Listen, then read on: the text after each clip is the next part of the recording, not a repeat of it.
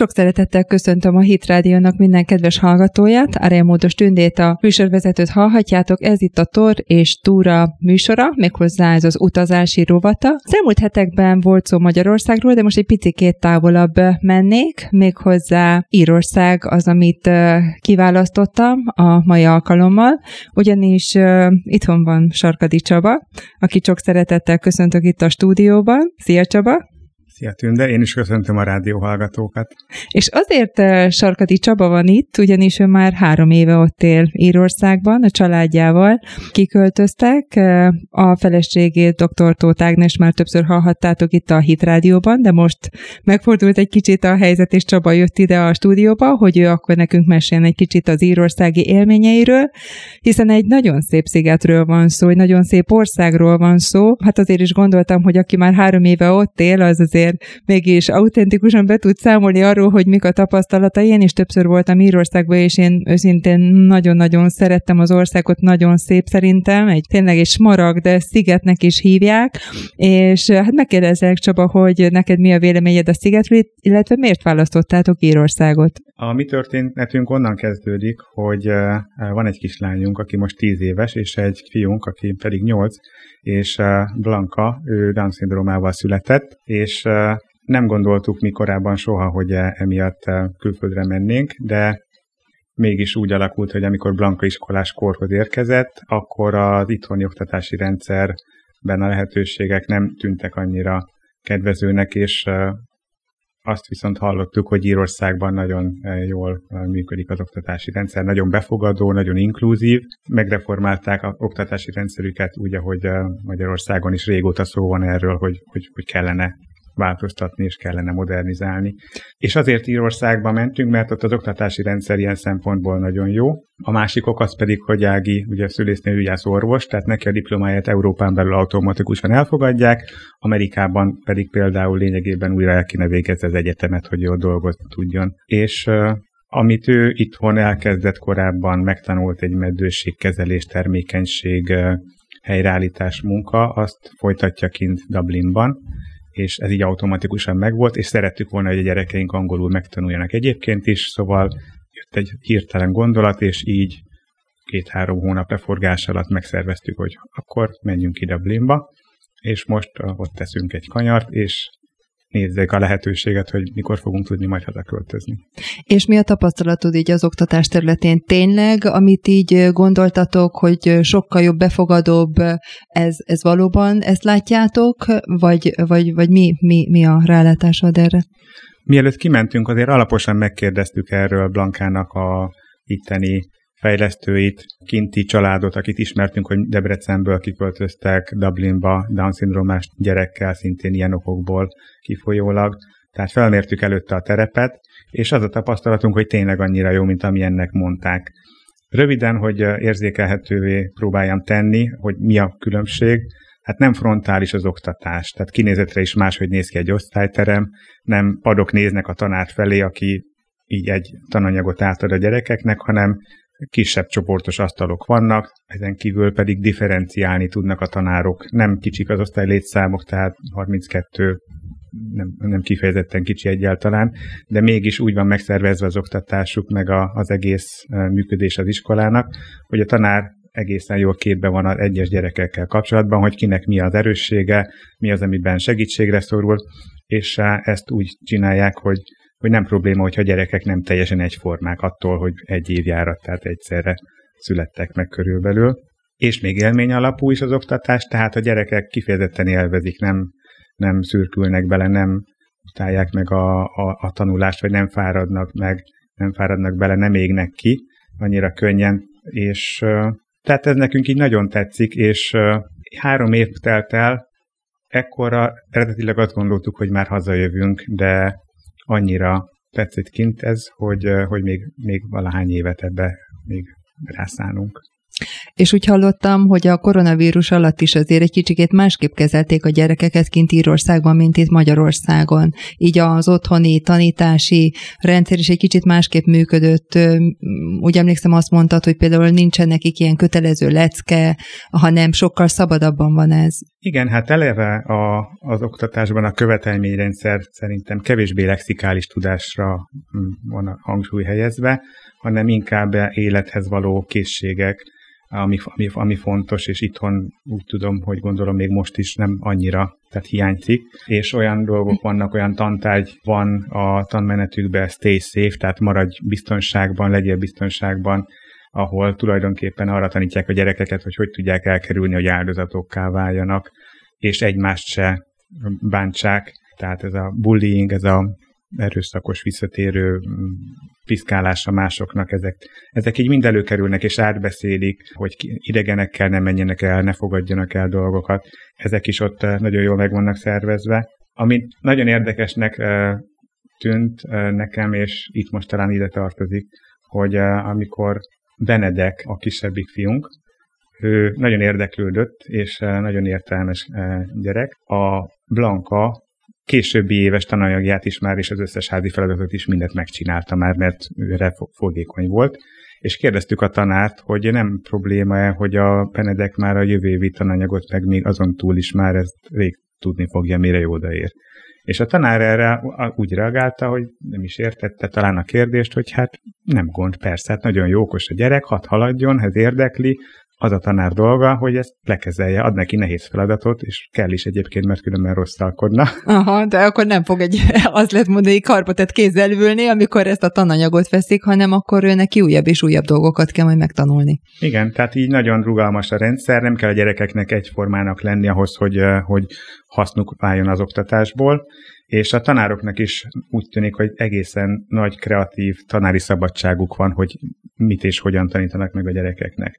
És ez, hogy nem kell a gyerekeknek egyformának lenni ahhoz, hogy nagyon jól be tudjanak illeszkedni az osztályba, a tanításba, erre két nagyon jellemző dolgot tudnék elmondani. Az egyik a felvételi. Mi eléggé, mert hirtelen ötlet volt, elég késve kezdtünk el e-mailben jelentkezni iskolákba, hogy két gyerekkel jönnénk, és valahova, hova tudnának minket fölvenni. Nem mi választottuk az iskolát, hanem száz ötven helyre küldtem e-mailt, és ahonnan először mondták, hogy két gyereket tudnak fogadni, mert behívottunk a várólistáról, oda mentünk gyakorlatilag. És a felvételi pedig úgy történt, hogy megkérdezték tőlünk, hogy hány évesek a gyerekek, igen, annyi, amennyi kell, rendben, ott lakunk az iskola körzetben. Hát mondtuk, hogy most még nem, de oda fogunk költözni, ha fölvesznek minket. És uh, azt mondták, hogy oké, okay, rendben, és akkor mi mondtuk, hogy izé, az egyik Down-szindrómával született egyébként, és erre az volt a válasz, hogy uh, nem probléma, nagyon jó, hogy szóltunk, mert akkor a rendszerből lehívnak egy ilyen plusz segítőt, aki, aki az osztályban így majd ezt uh, terelgeti a dolgot, és egyébként nem beszélnek angolul, mondtuk mi. Azt mondták, hogy ja, nem probléma, előfordul ilyen, tényleg volt ilyen, majd kapnak angol felzárkóztatást, és hát ilyen időskorban az a nyelv nem probléma, úgyhogy rájuk ragad és megtanulják. Tehát ez is egy elég jellemző, hogy tényleg mennyire rugalmas a rendszer. A koronavírusra pedig úgy reagáltak, hogy kb. Magyarországgal egyszerre zárták be az iskolákat, mindenkit hazaküldtek, nyilván hirtelen mindenki mit, kit próbálta kitalálni, hogy merre van tovább, és hogy lehet tovább menni. Elég hamar berázódtak abba, hogy a tanárnénik hetente küldtek egy e-mailt, ahol így összetömörítve egy csomagba ott volt, hogy mi lenne az az anyag, és akkor ki lehetett nyomtatni, mert YouTube videókat küldtek, magukat fölvették videóra, és így, így átadták a tananyagot végül is, de a lényeg az az volt, hogy nem várták el, hogy ezt a szülők mindenáron végigvigyék a gyerekekkel, még elnézést is kértek rendszeresen, hogy elnézést, aki nem tudja, vagy nem akarja, ne csinálja. Nem probléma, mert majd amikor a gyerek megint iskolába lesz, akkor, akkor ezt ők bepótolják, megoldják, nem probléma. Szuper. És ne is érezzen nyomást magán a szülő, hogyha bármi miatt nem tudja, vagy a gyerek mondjuk nem úgy veszi, és nincs kedve. Uh-huh. Akkor ne erről tesse inkább. És ez is egy nagyfokú rugalmasságot mutat, hogy több hónapnyi kiesés tényegében azt mondják, hogy nem probléma, be fogunk tudni pótolni. Nagyon jó. És ugye mondtad, hogy nem beszélt angolul egyik gyerek sem, tehát ott nem csak az angol van, hanem van egy másik nyelv is, a, a gel, és hát ugye ez egy kelta társadalomra épült, tehát tulajdonképpen kelták voltak, akik ugye letelepedtek Írországban annak idején, hát őnekik ez az úgynevezett kúkelta nyelva, hogy még lehet mondani ezt a gelt. Én úgy emlékszem, hogy nagyon sok helyen két nyelven voltak felírva a dolgok, táblák, mindenféle ilyesmi, és az oktatási rendszerben ez mennyire jelenik meg például ez a gál nyelv? Igen, a kétnyelvűség azért jelen van az országban mindenfelé, tehát közlekedési táblák, falunevek, városnevek, a minden, ami hivatalos, és a hivatali kommunikációt is mindig lehet kérni bármelyik nyelven, amelyiken szeretné az ember, tehát ez teljesen egy hivatalos munkanyelv az országban, mindenhol jelen van. Ugyanakkor az emberek életében ez egy kicsit olyan tűnik nekem, mint hogy nekünk volt az orosz még régen, ugye kötelező volt, még mi voltunk az a generáció, akinél ez még egy ilyen muszáj volt, kötelező, és aztán ez változott. Szóval sok szülő sem beszéli a nyelvet, az írt, és így nem is tud segíteni a gyerekének. Kötelező tantárgy egyébként. Hát Blanka föl van mentve, mert úgy voltunk vele meg az iskola is, hogy tanulja elég meg neki az angol. Az, az, az elég, most mi, nem Persze. kell erőltetni. De Benedeknek, tehát ő neki megy az ír is. De úgy tűnik, hogy tehát ez egy ragaszkodás a nemzeti önazonosságnak egy fontos részletéhez, amit sajnos elvesztettek, de nem erőltetik, tehát mindenki úgy van vele, a szülők is, és a tanárok talán nem, de hogy, hogy ez nem annyira fontos. Tehát nem és kommunikálnak egymással például gelül? Vannak családok, és vidéken biztosan sokkal többen vannak, ahol ez fontos, és vannak ír iskolák is, ahol nem szabad, tehát bűnt jár érte, hogyha valaki angolul megszólal. Tehát hmm. ez is jelen van, de a hétköznapi legáltalánosabb, legalábbis ilyen fővárosban, Dublinban látunk rá leginkább a dolgokra. Ott, ott ez egy ilyen járulékos plusz nyelv, amit kevesen művelnek igazán, és nem tűnik annyira fontosnak mindenkinek, hanem igen, és mi se, mi se beszéljük annyira, de nem az angol a, a, igazából a, a, a nyelv, amit folyamatosan használ mindenki egymás között. De az ír nyelven vannak például rádióműsorok, tévéműsorok, mert valami ilyesmire emlik nekem, hogy azért, azért hangsúlyt fektetnek ezen a területen is, hogy megjelenjen a médiában is az ír nyelv, vagy ez a gel. Ha a rádió csatornákat így végig zongorázom a Dublinban, időnként előfordul, hogy ír nyelvet, vagy legalábbis számomra nem értelmezhető nyelvet hallok, nyilván ír, de nem, nem, nem jellemző, és nem is mindig. Aha. Szerintem gyakran van lenne, hogy most épp mindenhol angolt hallani. Aha. Eléggé westernizált ilyen szempontból a, a kulturális életük, tehát a zené, zenék a rádióban, a, a filmek, gondolom, a tévénk most nincsen, meg uh-huh. nem nézünk így a helyi tévéadásokat, de úgy látom, hogy nem különbözik annyira, tehát Magyarországon is így, hogy eléggé nyugatias minden, és, és ez ott sincs máshogyan. Az angol nyelvük is elég furcsa. Őszintén, amikor én ott voltam, nem nagyon értettem, főleg amikor vidéken kellett tolmácsolnom, hát vagy háromszor volt, hogy megkérdeztem egy-egy mondatot. Ti nektek mennyire volt könnyű ezt befogadni a fületeknek, és elsajátítani ezt a fajta ír angolt? Hát ez nagyon érdekes. Többféle kiejtés van az országban, mert többféle helyről mentek oda, költöztek be Írországba eh, embercsoportok. Elég nagy, viszonylag elég nagy magyar csoport is van, lengyelek elég sokan vannak. A fővárosban a inkább? A fővárosban uh-huh. gondolom nyilván igen, mert a munka szempontjából az a leginkább, meg a legdrágább is, de azért a főváros biztosan eh, a csomópont számukra. Dél-Afrikából is elég sokan vannak, és egy idő után az ember füle meghallja, és így be tudjuk azonosítani, hogy Hogy, uh-huh. hogy ki honnan uh-huh. származik.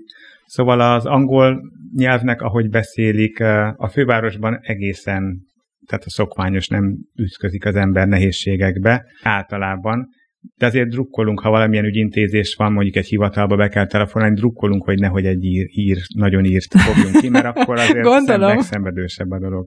És ami egy ilyen érdekes tapasztalat volt, ahol leginkább kiderült, hogy, hogy nem vagyunk elegek. Voltunk az első évben egy istentiszteleten, ahol egy helybéli vidéki ír pásztor prédikált, és igen gyorsan beszélt hadart, és így Ágival összenéztünk, hogy te anyad részét értetted, és hát a felénél kevesebb volt. Igen, ezen nem csodálkozom. Mondtad, hogy, hogy voltatok Isten tiszteleten, és hát ugye ott a katolicizmus, ami eléggé domináns, bár most nem ilyen régen olvastam, hogy azért a katolikusoknak a száma is egyre csökken. A katolikus templomok is úgy tudom, hogy jó néhány be is zárt, és mindenféle más intézményt nyitottak meg a, a templomokban. Én láttam olyat, hogy étterem nyitott meg egy katolikus templomban, vagy diszkó, vagy könyvesbolt, hát bármiféle más. Hogy látod, hogy az emberek mennyire vallásosak, illetve hogy mondtad, hogy voltatok istentiszteleten, milyen volt az az istentisztelet, vagy milyenre jártok? Igen, Ír- Írország valóban meghatározóan katolikus vallású. Jellemző, mint Európában, sok más országban, a szekularizáció Írországban is nagyon erősen megjelent, és megjelenik, úgy tűnik szinte gyorsabban, mint, mint más országokban. És ez megjelenik több mindenben, templomokat szintén. Hát ugye, amit szoktunk hallani, diszkókát alakítanak, más felhasználásával, mert elnéptelenednek a, a templomépületek, és az emberek között is van egy, vannak ilyen tehát ellenérzések a, a vallásossággal, vagy annak megjelenési formáival szemben. Ennek egyik markáns jelzője volt, amikor másfél-két évvel ezelőtt az alkotmányukból kiszavazták kétharmados többséggel a, az életnek a védelmét, tehát az abortuszt legálissá tették az országban, és hát senki nem számított rá, hogy kétharmad arányban fog ez megtörténni. Úgy tűnik nekem, hogy az embereknek egy kicsit belefáradtak abba, hogy a vallásosság ennyire átszőtte az életüknek minden területét és minden napjait. Az iskolák nagyon nagy része egyházi fenntartású, tehát ez tényleg sokfelé nagyon jelen van, és ennek lehetett az eredménye, hogy, hogy ezek a jelenségek vannak. Iskolák között is van egy olyan mozgalom, hogy Educate Together, tehát oktassunk, neveljünk együtt, ez így hívják. Ez Ez egy olyan mozgalom az iskolai palettán, akik arra teszik a hangsúlyt, hogy, hogy világnézetileg semleges oktatást adjanak, tehát nincs egyházi fenntartás, sem katolikus, sem protestáns, sem semmilyen, és egy ilyen nagyon toleráns, nagyon, nagyon inkluzív elgondolást próbálnak megvalósítani. Nekem az volt a benyomásom, hogy ezzel igazából még át is esnek a lónak a túloldalára, mert így viszont a tolerancia jegyében pici gyerekekre mesterségesen az inkluzió jegyében tanítanak nekik olyan dolgokat, amiket olyan időskorban most nem tudnak vele mit kezdeni. Ilyen uh-huh. jelenségek vannak a társadalomban. És ti milyen istentiszteletre jártok? Tehát az milyen az a gyülekezet? Mi az első évben többfelé nézelődtünk Dublinban, hát követtük itthonról az istentiszteleteket online az interneten keresztül, de közben szerettünk volna helyben is valamilyen csoportot, közösséget, gyülekezetet találni, és hát a neten rákeresve találtunk, vannak baptisták, pünkösdi, tehát vannak ilyen, ilyen mozgalmak, vagy kis csoportok Dublin környékén is, de amiket mi találtunk, valamilyen szempontból nem teljesen az gondolásunknak megfelelően alakult. Nagyon sztorizós jellegű volt az egyik helyen a prédikáció, tehát nem annyira tartalom, hanem ilyen túl lazá, lazálkodó, inkább. Szórakozt, igen, igen, és tehát az, az nekünk nem, nem, nem jött be annyira. Voltunk egyébként egy fekete gyülekezetben, az tetszett, tehát tartalmilag, zeneileg, hát nyilván kulturálisan kicsit más volt, meg kakuktojásnak éreztük magunkat, de messze voltak, szóval nem vertünk gyökeret egyik helyen sem ott akkor azonnal, és amikor egy év eltelt, akkor valahogy a kezünkbe került egy ilyen felekezetközi keresztény újság, amiben volt egy hirdetés, hogy van egy, egy megyével arrébb egy gyülekezet, az a neve, hogy Open Arms, kitárt karok, vagy tárt kezek, és ők húsz évvel ezelőtt alapultak, egy vezető lelkésznek a, a pásztorlásával, és hét-nyolcszáz fős gyülekezetté nőttek időközben, és ennek a lelkésznek a fia, aki most ilyen harminc éves körül van, őnek is erre, erre, erre érzett elhívást, hogy neki is ez legyen a küldetése, a életcélja, és így ők indítottak Dublinban akkor egy gyülekezetet, frissiben a semmiből, és nagyon szépen működik, és most már kétszázötvennel körül vagyunk Dublinban is. És mi ennek a neve, ennek a gyülekezet? Open Arms. Open Arms, aha, tehát ez, amit így meg lehet találni. Tartunk egy kis szünetet, és aztán utána folytatjuk, mi zene után. Folytatjuk is a beszélgetést Írországról. Sarkadi Csabával beszélgetünk erről a nagyon szép szigetről, és hát azért Írországról érdemes tudnunk azt, hogy az ír szigeten található, ugye Magyarországhoz képest északnyugaton nyolcvannégyezer-négyszázhuszonegy négyzetkilométeren terül el maga a sziget, és ennek az északi része az úgynevezett Észak-Írország, ami Nagy-Britanniához tartozik, és a déli része az, ahol az Ír köztársaság van. A mi Ír köztársaság viszont egy független állam. Ott ugye más a pénzdem is, tehát ott euró van, ugye a Nagy-Britannia részen ott a font van. Ennek a területe hetvenezer-kétszázhetvenhárom négyzetkilométer az Ír köztársaságnak. Három tenger vagy óceán is mossa a partjait, az Atlanti-óceán, a Kelta-tenger és az Ír-tenger, és hát el lehet mondani erről az országról, hogy annak ellenére, hogy északon fekszik, nem annyira hideg, mint Magyarország. Vagy legalábbis el lehet mondani, hogy a nyár is egy kicsit másabb, tehát az, az egész uh, időjárás, az azt hiszem egy elég fontos téma. Csaba, ti az időjárást hogy szoktátok meg, és mit tapasztaltok, hogy mivel másabb, rosszabb, jobb az ottani időjárás, illetve hát az öltözködés is azért eléggé más, uh, másabb, mint, mint nálunk, legalábbis másképp reagálnak az emberek az időjárásra. Igen, elég más a klíma, az időjárás az országban, mint amihez Magyarországon megszoktunk. Az óceán közelsége miatt télen nincs nagyon hideg, nyáron pedig nincs nagyon meleg. Mit ezt jelent, hogy nincs nagyon hideg? Kell elképzelni, hogy amikor kimentünk, akkor a gyerekeknek egy jó része, akik hat-hét évesek, nem láttak még havat korábban. Amikor mi kimentünk, az első télen pont volt, és a hó, és építettünk hóembert, de ez nekik sokaknak újdonság volt. Tőletek tanulták meg akkor, hogy hogy lehet építeni.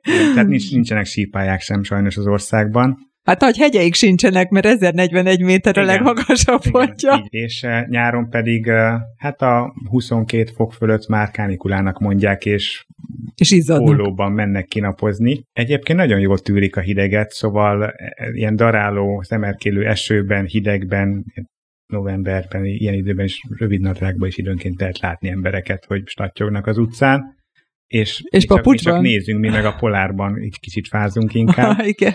Hát sem az eső nem hagyja meg őket annyira, sem a hideg úgy tűnik, hogy hozzá vannak ehhez edződve. Akkor esernyőt se használnak annyira?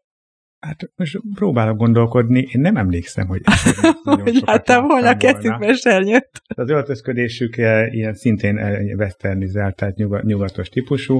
Nem emlékszem, hogy a folklór vagy ilyen népviseletet különösebben láttam volna rajtuk. Esetleg a Szent Patrik napon akkor fölveszik a szokásos zöld ruháikat, meg süvegeket, cilindereket, de nem jellemző. Ugye azért Szent Patrikról azért ejtsünk egy szót, vagy egy-két szót, mert érdemes, mert ugye Szent Patrik az, akit az ír apostolnak is szoktak nevezni, egyébként a negyedik század, negyedik és az ötödik században élt, hetvennégy éves volt, amikor meghalt egyébként, és hát nagyon érdekes, hogy ő nem Írországban született, és nem is Patrik volt a neve, hanem Melvin Sukat volt, és aztán később választotta a Patrik nevet, és őt tulajdonképpen elrabolták, és úgy került Írország.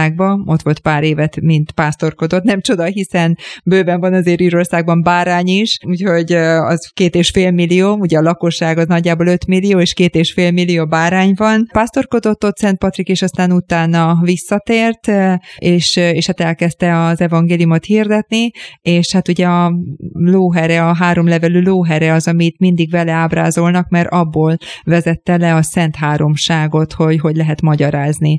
Szent Patrik ünnep azért ez mindenhol megrendezésre kerül Írországban, ugye? Igen, sőt többfelé is, tehát Dublinban van egy főesemény bent a városban, de Stepaside meg az egyéb városrészek, ahol, ahol mi is lakunk, tehát többfelé vannak ilyen kisebb megmozdulások, helyiek, és ezeken elég nagy tömegben szoktak szépen felvonulni az emberek, ezek, ezek népszerűk, és így ilyen szinten őrzik a hagyományokat, vagy vannak amiket, amik így jelentőséggel bírnak. Március tizenhetedike ennek az ünnepe, és én emlékszem, amikor Új-Zélandon voltam tavaly, akkor ott is volt például Szent Patrik nap, tehát ott is ünnepelték, úgyhogy végül is így megvan ez a kapcsolódás ehhez. Az időjárásról még annyi érdekesség van, hogy Angliáról is ez a kép van, hogy sok az eső, rengeteg borús, és valóban, tényleg, de nem úgy, ahogy, ahogy ezt Magyarországról így az ember elgondolná. Tényleg sok a felhő, és erősen fúj a szél, kiszámíthatatlan az időjárás, tehát napi szinten kell megnézni, mert messzebbre már nem megbízhatóak annyira az előrejelzések. De az eső, amikor van, akkor az gyakran öt perc esőt jelent, és aztán vagy negyed órát, és aztán elmúlik. Nagy, ritkák kifejezetten a hosszú, esetleg többnapos esőzések. Van is egy ilyen fogalom, hogy a nem nedvesítő eső, oh. amire még pólóbasít, tehát amire észre se veszi az ember, még nem is igen, nem foglalkozik vele, és tényleg nem nedvesíti át az ember ruháját akkor se, hogyha sokáig sétál benne, és ehhez ott teljesen hozzá vannak szokva. Esővel kapcsolatban még ugye nincs locsolás, mert hogy az eső azért eleget, elég, elégszer meglocsolja a növényzetet, tehát amikor előfordul a száj, ami ott már elég hamar azt, azt ki, a szájt kiáltanak, akkor kis, kisárgul a fű, a zöld sziget megsárgul, és akkor uh, előjönnek az ilyen problémák, hogy locsolási tilalmat kell hirdetni, mert nincsenek hozzászokva az emberek, hogy a rendszer nincs úgy méretezve, hogy, hogy a locsolásokat elbírja. Aha, hogy elbírná, igen, aha, az egész rendszerű. És neked mi volt, ami még ilyen nagyon ír volt, tehát amit ott tapasztaltál? Ami nagyon tetszett, tehát uh, van, vannak a pubok, amik nem tudom én a magyar kocsma szóval is lehet esetleg fordítani, de teljesen mást jelent, tehát nagyon kultúrált, családbarát, intelligens, nem, nem a részegedésről szól, uh, hanem a közösségi életnek a helyszínei, ezek a pubok, jól is néznek ki, tehát uh, dekoratívak, kellemes helyek, gyakran családok uh, ott fogyasztják el, ott találkoznak egymással az emberek, beszélgetni a világ dolgairól. Kilenc óra körül a gyerekeknek el kell hagyni a terepet, mert ez szabály van, és komolyan veszik, és büntetés jár érte, hogyha nem, tehát kitesznek az utcára konkrétan, amikor az amikor hmm. a óra elüti a aha, megfelelő aha. időt. Ezt, és ott, bocsánat, és ott iszák a Guinness-sört, gondolom. Igen, kifejezetten népszerű. Igen, mert a Guinness ugye az egy írsör, tehát hogy ez, az egy érdekesség, hogy Dublinban van ennek a központja, és Arthur Guinness volt, aki ezerhétszázötvenkilencben egy másfél hektáros területet kilencezer évre kibérelt, és, és hát most már azért akkora sikerük van, hogy több mint százhúsz országba szállítják ezt a fekete sört. Ugye ez nagyon fontos volt, hogy fekete legyen, mert nem volt Írországban egyébként divatos ez a világ sör, úgyhogy ez nagyon bejött nekik a Guinness. Igen, és e, sok e, pubban, főleg a ilyen fölkapottabb, turistásabb helyeken is, aminek ilyen nevezetessége van, például a legmagasabb pub Írországban, ott van tőlünk nem messze, vagy nagyon szép kilátás van, és ezek ilyen folklór, élőzenével szoktak mindennapos rendszerességgel e, szerepelni. Ezek nagyon kellemes helyek, oda családdal együtt, gyerekekkel együtt is nagy élménybe ülni. És hát ugye ott akkor már megemlítjük a másik helyi italt is, a viszkit, ami van Skóciában is, ugye a skót viszki, meg van az ír viszki, és nekem úgy magyarázták ott a viszki gyárban, hogy onnan tudjuk például, hogyha látunk egy üveget, egy viszkis üveget, hogy Írországból vagy Skóciából származik, hogy van-e benne E betű, vagy nincsen, mert a viszkei, hogyha úgy van leírva, akkor az az ír területről származik, hogyha pedig nincs benne, csak visz ki, tehát a Y-nal a végén, E nélkül, az pedig a skót viszki. Úgyhogy nem tudom, hogy valóban mindegyik viszkin így van-e, de nekem ezt mondták ott.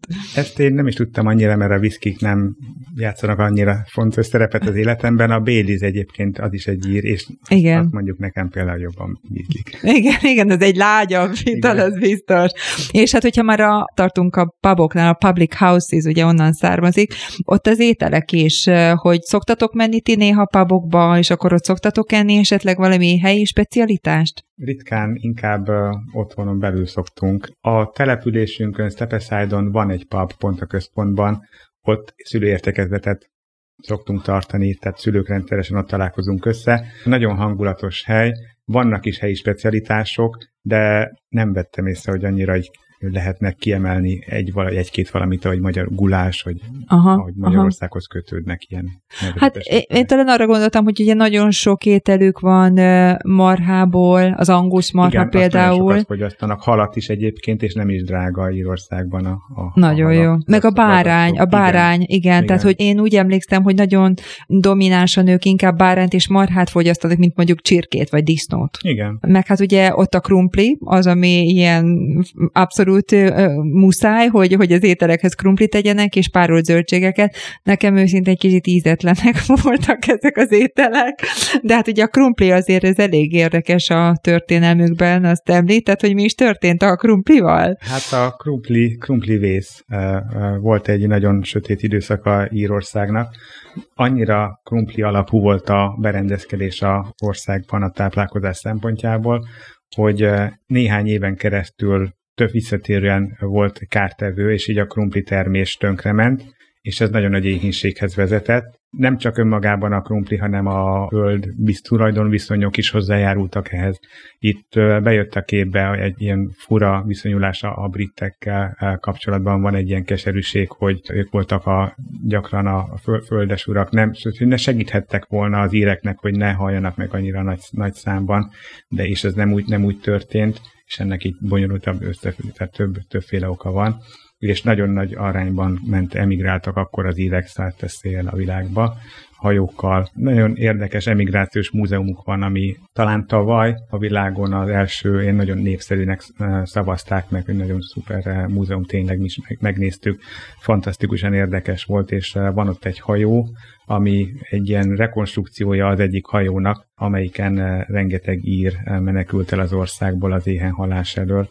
Egy szobor is van mellette, nagyon kifejező, tehát tényleg szívszorongató, egy teljesen csontsoványra soványodott kalapos parasztember lehet, magába roskadva, anya a kezében a halott kisbabáját csontsoványra. Mm. Szóval nagyon, és nagyon, az arcaik is annyira kifejezők ennek a szobroknak, szóval ez nagyon jól megvan, megragadta, hogy mennyire sötét időszaka volt ez az ír történelemnek. A hajókkal kapcsolatban meg szintén nagyon jól elmondják, hogy hogy egy csomó hajón rengetegen meghaltak, mert a higiéniás viszonyok, meg a, a dolgok nem voltak úgy, eh, nagy zsúfoltság volt, nem, nem úgy volt megszervezve, hogy, hogy, hogy ez biztonságos lett volna egészségügyi szempontból. Az a hajó, ami, ami ott áll a, a Liffey folyónak a partján az Emigrációs Múzeum előtt, közelében, az egy jó példa erre, mert ott egy nagyon jól haladó, felvilágosult hajóorvos kezelte a, a fedélzeten a dolgokat, hogy ki, mikor, hogyan elkülöníteni, ha valakinek panasza van, fölmenni a fedélzetre, mozgást, tornázni egy kicsit, és ott az a nevezetesség ennek a hajónak, hogy ott nem volt halál, halálos áldozata. De ez egy eléggé traumatikus emléke az ír nemzetnek azokban az időkben. Én úgy tudom, hogy közel milyen harminc-negyven millióan mentek ki, illetve nem annyian mentek ki, hanem azok, akik kimentek, annak most már annyi leszármazottja él Egyesült Államokban, illetve Amerika szerte, és hát egy olyan adatot is olvastam, hogy most az ír leszármazottak az egész földterületen olyan hetven-nyolcvan millióan vannak, tehát ahhoz képest, hogy ugye effektíve kevesen élnek a, a Szigetországban, ahhoz képest végül is nagyon sokan vannak azon kívül. Még így a, az ételekhez egy, egy szóra még visszakanyarodnék, a reggeli, mert azért van a klasszikus ír reggeli, ami ugye nem feltétlenül csak a ham and eggs, nem tudom, hogy ti mennyire szoktatok egy ilyen ütő ír reggelit elfogyasztani. Nem, szerintem már megmaradtunk a, a saját hagyományainknál, vagy hát a saját konyhánknál. Hát igen, mert ugye azért, azért abban nem csak az, hogy van tojás, meg van kolbász, akkor van ugye a paradicsomos bab, amit hozzá szoktak általában felszolgálni, akkor meggrillezik a paradicsomot, gombát raknak hozzá, és akkor még úgynevezett ilyen fehér vagy, vagy fekete pudingot is hozzá felszolgálnak, ami, ami hát eléggé bizarr a számomra, mert hát nem csak, hogy árpa, meg, meg disznóhús van benne, ilyen bacon szalonna, hanem ezt még vérrel összekeverik, hát a white pudding, tehát a fehér az, amiben például nincsen vér, és hát ugye még ami hozzá illik, ugye a kenyér és a vaj, ugye az ír vaj, ami viszont mm. nagyon híres, hát Magyarországon is lehet kapni az ír vajat, mm. hiszen azért a másfél millió szarvasmarha, ami megtalálható az országban, azért rendesen ad tejet, és, és hát ez az ír vaj is például egy ilyen nagyon jellegzetes dolog, ami onnan származik. Igen, azt szoktuk mi is. Azt, azt a bajat szoktátok ti is, ne? És hát ugye ti Dublinban vagytok. Dublinról egy pár szót tudsz mondani, hogy milyen az egésznek a dinamizmusa. Tudom, hogy nem egy olyan óriási város, hiszen olyan nagyjából ötszázezren laknak ott. Igazából nem egy annyira kiemelkedően gyönyörű város, mint hogy Budapestről vagy Bécsről szokták mondani, vagy Párizsról. Ezt ők maguk sem vennék szerintem sértésnek, mert tényleg építészetileg nekünk úgy tűnik, hogy eléggé hasonlít, mintha utánoznák egy kicsit a briteket. Talán, talán egy kicsit gyengébb minőségben vagy kivitelben a megvalósítást tekintve, de nem tűnik annyira jellegzetes, jellegzetesnek. A, a város maga egy folyó, a Liffey folyó keresztül szeli kelet-nyugati irányban. A tengerpartja az nagyon szép és népszerű is, ott sétányok vannak, szikla, szirtek vannak, ott az emberek szoktak sétálni, sportolni, kellemes hely, és a Írországnak a legmagasabb hegye vagy dombja is ott van a Dublinnak a déli részén. Van jó néhány nagyon szép nevezetesség a városban, a Book of Kells, egy nagyon szép könyvtár és múzeum. Az a Trinity College-en belül. Igen, a Trinity College, tehát én egyetemi látnivalók, nevezetességek, múzeumok, katedrálisok, szintén jó néhány van a városban, tehát turisztikai szempontból nagyon is népszerű, azért és sokan vannak ott. Bocsánat, de hozzátenném, hogy ez a Book of Kells, ez miért különleges? Tehát jó. Azért, mert ugye nyolcszázas évek környékén íródott, latinul van, és a négy evangélium van leírva, és hozzá gyönyörű szép illusztrációk vannak, úgyhogy ebből vannak kirakva, ugye, amit meg lehet nézni, tehát, hogy egy nagyon szigorúan őrzött részen van, és hát tényleg sorba kell állni, és hát ez a könyvtárnak a része, egyébként több mint négy millió könyve van ennek a könyvtárnak, a Trinity College-nek, vagy Szent Háromság főiskola, vagy egyetemnek is lehet nevezni, úgyhogy azért ezt még hozzátenném, hogy ez azért különleges, mert egy nagyon régi és gyönyörűen elkészített könyvről van szó, vagy evangéliumokról van szó. Így van, és ezt mi is megnéztük. Tehát alapvetően szép város Dublin, csak nem emelném ki inkább. Tehát a Írország nagyon szép, a Zöld-sziget, Észak-Írországban ott van az óriások lépcsője, akkor a Belfastban a Titanic múzeum, az Atlanti-óceán partján ott vannak a moherziklák, tehát nagyon sok ilyen nagyon látványos dolog van. Világítótornyok, nagyon régi ős, és még ma is működőképes világítótornyok vannak dél, déli ország részben. Tehát inkább ezek jutnak az eszembe, hogyha, hogyha ilyen turisztikai látványosságokról, vagy néznivalókról van szó. Maga a város, Dublin, van egy körgyűrű körülötte. Szerintünk sokkal jobban meg lehetne szervezni a közlekedést, mert a tömegközlekedése például tra- tragikus. Úgy tűnik, hogy amikor, ahogy a régi időkben, ami elkészült, nem volt úgy, mint Budapestnek egy időben egy, újra gondolni a dolgokat és a megváltozott közlekedési eszközökhöz, meg a, a volumenhez igazítani, igazítva, tehát nincsenek rakpartjai konkrétan. A hidak mindkét végén piros lámpával kell megállni, és hatalmas dugók vannak, amikor a forgalom van. Azt hallottam a rádióban, hogy Európán belül talán az első, vagy a második legrosszabb közlekedésű város, amikor a dugó időszak van, akkor az átlag haladási sebesség nagyon, nagyon alacsony. Ez meglepő. Mint ilyen objektív mérőszáma ennek, és tényleg tragikus keresztül menni a városon. A repülőtérre nekünk pont keresztül kell menni a városon, és soha nem tudod, hogy egy óra lesz az út, vagy két óra. És ezért jól rá kell számítani. Két villamos, tehát ilyen sínpáras vonal van a városon keresztül. Most már összekötötték őket, korábban még az se volt, és a buszok lényegében óránként járnak, a menetrend az inkább csak tájékoztatásra való, hogy kb. Mikor fog jönni, és mobilos alkalmazás van, amivel érdemben lehet követni, hogy na, mikor fog tényleg érkezni a busz. Akkor jobb gyalogolni, vagy biciklizni. Akár, ott. És egyébként csinálják ezt is sokan, és uh, még így is úgy van megszervezve a buszközlekedés, hogy uh, sugárirányban jó, tehát hogyha mész mondjuk a így uh, oldalirányba egy másik kerületbe, be kell menned a városközpontba, és aztán ki. Tehát uh, nincsenek kör, körkörös járatok, és van is egy nagyon nagy projekt, hogy ezt újra tervezzék, mert ők is tudják, hogy így nagyon-nagyon sokat lehetne javítani rajta, de valahogyan lassan őrölnek az ilyen típusú malmok Írországban. És azért tegyük hozzá, hogy mindez baloldali közlekedéssel. Igen.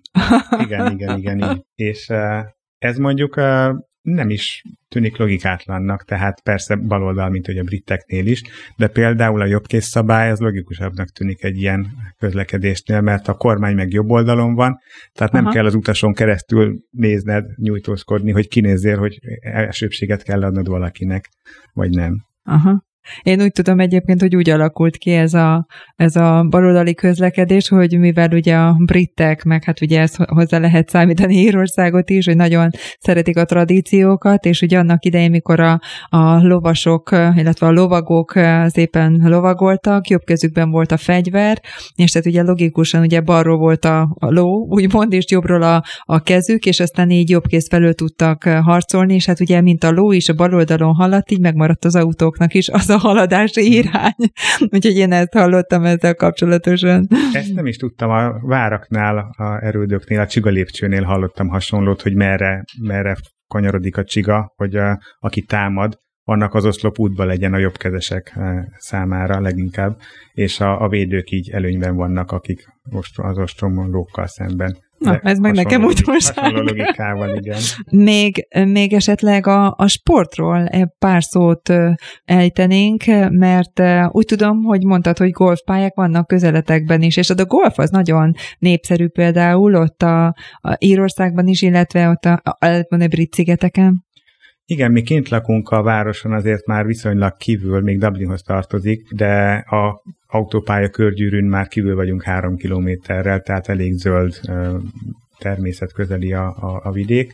Három golfpálya van a közelünkben, és ott állatok, lovak tartanak meg, nagyon már zöld jellege az egésznek. Hát a golfpályák számából is látszik, hogy népszerű sport, és valóban a másik népszerű sportjuk az a hurling, az egy, hát mi viccesen úgy szoktuk mondani, egy fakanállal ütik a labdát, egy ilyen fa ütő nyílen egy lapát szerűség, nem túl nagy, azzal nagyon ügyesen céloznak, és gyakorolják szabadidős tevékenységként is a szabad zöld mezős területeken. Mint egy jéghoki jég nélkül, nem körülbelül. Igen, vagy a gaelic futball, az is nagy népszerűségnek örvend az országban. A közelünkben lóversenypálya is van, és én úgy tudom, hogy az is eléggé Aha. népszerű. A, az ír fociról, vagy a gál fociról még azért azt így elmondanám, hogy az az érdekessége, hogy kézzel is hozzá lehet nyúlni a labdához, és néha úgy ütnek, mint a röplabdában. Tehát, hogy ilyen röplabda, kosárlabda és a focinak a keveréke, és egy olyan kapu van, aminek két része van, és az alsó részre, hogyha oda tudják berúgni a labdát, akkor az három pontot ér, és a felső részre oda, akkor pedig egy pontot ér. Tehát ez is egy ilyen érdekes helyi specialitás, ez a fajta sport. És hát lassan a, a műsorunknak a végéhez közeledünk. Van még esetleg valami, amit így szívesen elmondanál, ami, ami szerinted így érdekesség, vagy... Szerintem nekem úgy az a benyomásom, hogy a társadalom eléggé szolidáris, tehát nagyon kedvesek az emberek. Aha. Van egyfajta nyugodt, lassú életmenetük, tehát nem aggódnak annyira, nem izgatottak, szép lassan mennek a dolgok, de jól meg van szervezve, tehát például a hivatali dolgok, másnap jön a levél, és folyósítják például, hogyha valami ilyen dolog van, vagy megkapod az igazolványkártyára, tehát jól meg vannak szervezve, de másban meg ilyen nagyon lassú, nyugodt, szóval nem egy ideges. Még az, i- az irányítószámot azt megemlíthetnéd, ja, de igen. Hogy mondtad a leveleket. Hát igen, a irányítószámok, amiket annak lehetne mondani, helyérkódnak hívják egy egyébként ők ott helyben ezeket, az nem egy kerületet vagy egy régiót azonosít, hanem a házat gyakorlatilag. Tehát az eleje az a, a kerület, tehát mondjuk D tizennyolc, az a Dublin tizennyolcadik kerülete, de utána, ami kód van, az a te épületed, vagy konkrétan a te ajtódnak a kódja, ennyire Aha. pontosan. És így a posta meg könnyen megtalál mindent. Aha, igen. Hát nagyon szépen köszönöm, Csaba, hogy befáradtál ide a stúdióba. Szerintem tényleg így elég sok témát így lefettünk, így Írországgal kapcsolatban, és hát mint tudom, most azért így nem olyan rég érkeztél repülőgéppel, és még zöld zónába esik Írország, úgyhogy buzdítjuk a kedves hallgatókat, hogy ha úgy gondolják esetleg, akkor ki lehet repülni Írországba, és egy picik bejárni Dublint, illetve a környékét, a mohersziklákat, vagy a, a déli északi részt, akár át lehet menni tényleg Észak-Írországba, bár szerintem az Ír köztársaságban is rengeteg nagyon szép dolog van. Ennek a műsornak az elkészítésében segítségemre volt Kammer Jonatán és Márk Klaudia, köszönet nekik, és nagyon köszönöm, Csaba, hogy befáradtál ide a stúdióba még egyszer, úgyhogy élvezzétek még az itt létet Magyarországon, és aztán majd jó utat vissza Írországba. Hát nagyon köszönöm, én köszönöm a meghívást.